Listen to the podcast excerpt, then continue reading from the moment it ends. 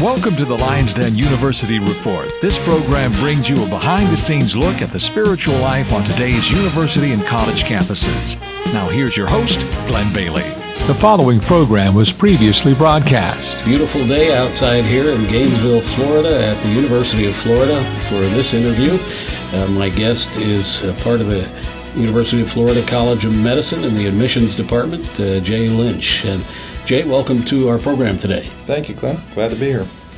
And uh, tell us uh, a little bit about your responsibilities here at the university and uh, maybe a little bit about your background uh, leading to this job. Sure. So I, I grew up in Virginia and uh, in a Christian home, went to the University of Virginia and uh, got my bachelor's in biology there and worked at InterVarsity, worked with InterVarsity Christian Fellowship and was um, admitted to medical school at Eastern Virginia Medical School in 1981. And my wife and I got married, and I started medical school a week later. Mm-hmm. And um, spent three years there and then three years here in residency. Was on the faculty for a year as a general internist. Okay. went to the National Cancer Institute to do my uh, medical oncology training. So I'm a cancer specialist. Um, my wife and I looked for various jobs in, in the southeast because she's from Tampa, and we liked Gainesville and they liked me, and I came back in 1991 and have been here actually finishing up my 25th year on the faculty here at UM. Is that right? Okay. Right. We had good friends here and a church we loved, and it um, seemed like, and part of what I liked about this institution, the College of Medicine, was they took education seriously. And it may sound odd that an educational institution would be known for that, but not all medical colleges actually pay attention to med student education, and that was something I was very interested in. I see. Great. And, and now, did you have a specialty in medicine then? Mm-hmm. Yeah, so I'm a medical oncologist, and my area of expertise for research is in lymphomas. So I'm a lymphomas. lymphoma doctor. All right. And uh, I've done my share of clinical trials and um, other research enterprises. I take care of patients. I still see patients twice a week, and um, see, I was in, in the hospital seeing folks yesterday. I see. So, and okay. so I will always be a physician right. professionally. And I, when I first took the job as the admission dean, somebody said to me in an odd way, do you still have to see patients? do you have to? I looked at them and I said, um, I kind of like being a doctor, and I frankly wouldn't want someone teaching medical students who doesn't like being a doctor. right. Okay. Great. So, uh, so you are here in the uh, as the dean of admissions mm-hmm. for the, the School of Medicine, and uh, tell us a little bit about what that job in, entails. It's a good story actually to tell because um, you don't have to look very far. Uh, about eight years ago, the uh, then dean of the College of Medicine uh, became somewhat infamous for interfering in the in the admissions process allegedly on behalf of a politically connected uh, donor. And um, as a result of fallout from that and other things, he was ultimately dismissed from his position. And then the new administration decided they wanted to retool the admission office and mm-hmm. how it worked. And so they created a dean's position, an assistant dean position, and um, asked me if I would apply for it. And um, so that's been five years I've been in this job. And I had been on the admission committee before I interviewed folks and thought that'd be kind of an interesting challenge. And, right. Um, and so I started asking people what you want in your doctor. Mm-hmm. And it's funny, I started going around and I would talk at everything from nursing homes to elementary schools to ask the question at Indiana University College of Medicine to the faculty, and I always get exactly the same answers. Okay. you want your doctor to be pretty smart and know what he or she is doing. Right. You want them to care about you. Mm-hmm. You want them to listen to you. To have your best interest at heart, not their own to be able to communicate in a way that you will understand what they say. And it's remarkable, Glenn. It doesn't matter what audience I ask, I always get the same answers to this question. And I would challenge anyone to come up with a question that everybody would answer the same way, no matter mm-hmm. where you are in the world. Right. And so then the question became how does one choose the sorts of people who will be that? Right. Okay. And it, it, most people aren't kind of aware of how medical school admissions work, but for many years it was very much related to just being smart. Mm-hmm. Highest test scores, highest grades, those are the people that'll be the best doctors. And so we kind of put together a program um, to screen our applicants. Last year we got 4,600 applicants for 100, Right. 135 slots. Wow. And we Okay. only interview about 350 to 360 of those people.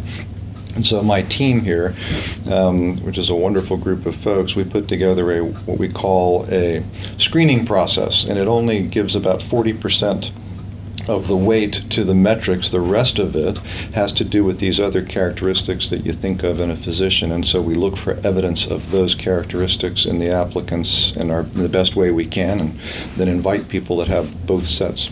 Great, great. So, well, that's a real sorting out process. You said started out with uh, what 4,500. 4,600 4,600? applications, and we interview 350 and some change, and end up with a class size of 135. Wow.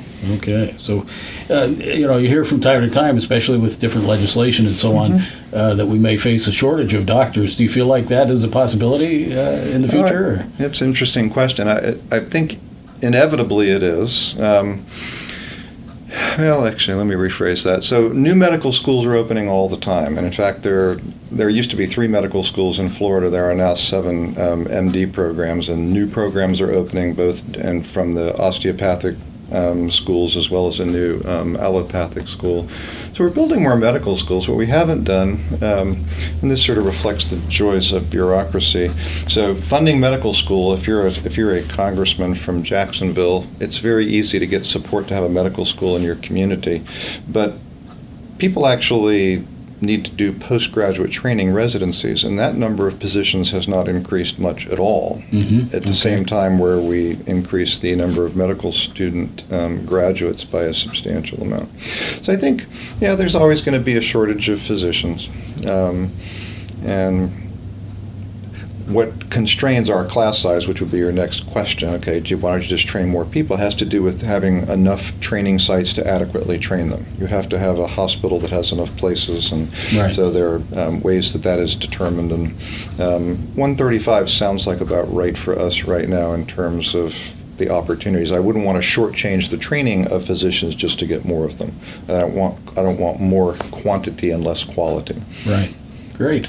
Well, that uh, sounds uh, very interesting, and uh, uh, sounds like you apply your Christian values to a lot of these things. And uh, but uh, also understand too is uh, you. Uh, Forwarded some emails to me of some uh, interviews you've had in the past. Uh, that uh, the medical profession can be uh, very, uh, uh, very difficult at times, and, and you faced some crises in your uh, pathway. Uh, Even though, though you became a Christian, I presume early on in life, and 10 years old. hmm Okay. and uh, so, follower of Jesus Christ, and yet still, as you were in the medical practice, tell us a little bit about what happened and, Sure. and how you got uh, through that. So, um, so as a medical oncologist, it's not hard to imagine that it can be a challenging profession. Cancer is a difficult uh, specialty. People often don't do well, and it takes its emotional toll. And if you care about people, I think there is a real way, and you can find this multiple places in Scripture, but where if I come to you and I understand and share your burden for your disease or for whatever's wrong with you, quite frankly, it I carry that to some degree myself, and you will feel better.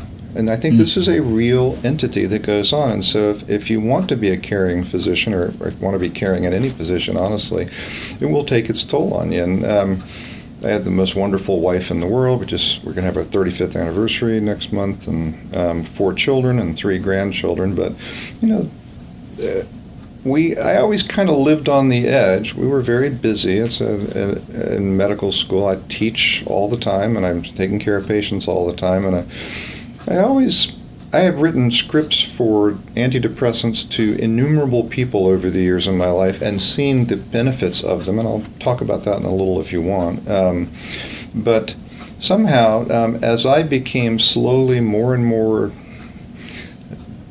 darkened on the inside and just feeling uh, desperate. Um, I prayed and God helped me and um, talked to a couple of my close friends about it, but nobody knew exactly what to say. I mean, good grief, Jay, but look what you do. I am not surprised that you're not a little, mm-hmm. you know, uh, struggling. But right, at, right about 9/11 was when things uh, on the original 9/11 days when things started falling down around me, and um, and I was troubled deeply by the attacks on September 11th, and um, shortly thereafter, in early October, one of my closest friends' son took his own life.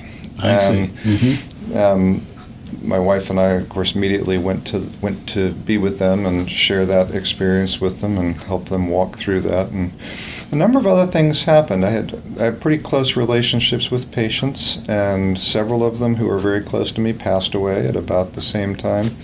My um, wife sustained a back injury and was in bed for a long period of time. So, with four relatively small children, I'm mm. trying to be the father at home as sure. well as do mm. um, what I needed to do at work and take good care of my patients. And I became more irritable. Um, and uh, if you would have asked anybody who knew me, they could tell you something Jay is not quite right, but they didn't know what to do. Yeah. I think how many, I'm sure many people listening have had that kind of experience. You mm-hmm. see somebody. Sure. So as the story played out, I would kind of have little places where I'd feel better, but it just was a very slow trend towards being more and more despairing inside mm. and not feeling like I could talk about it. So and here we have, you know, the Christian perspective that God is in control and you mm-hmm. know the future is in good hands, uh, but it uh, doesn't mean we're free from the pain and suffering of the world. Absolutely not. And if one reads Psalms, I read I've read Job many many times, and actually have sent many of my patients and students to Job to read hmm. because. Mm. The Bible has no trouble, and the biblical characters have no trouble talking about the darkness of human life. And as uh, Elisabeth Elliot once said, yes, we can tell God when we're frustrated. He's big enough to take that. And He still loves us. And, right. um, and the story of Job is itself um, I reflected on a lot. But but there's something when we talk about uh, mental illness and depression. I'll, I'll say this and you can respond to it, Glenn.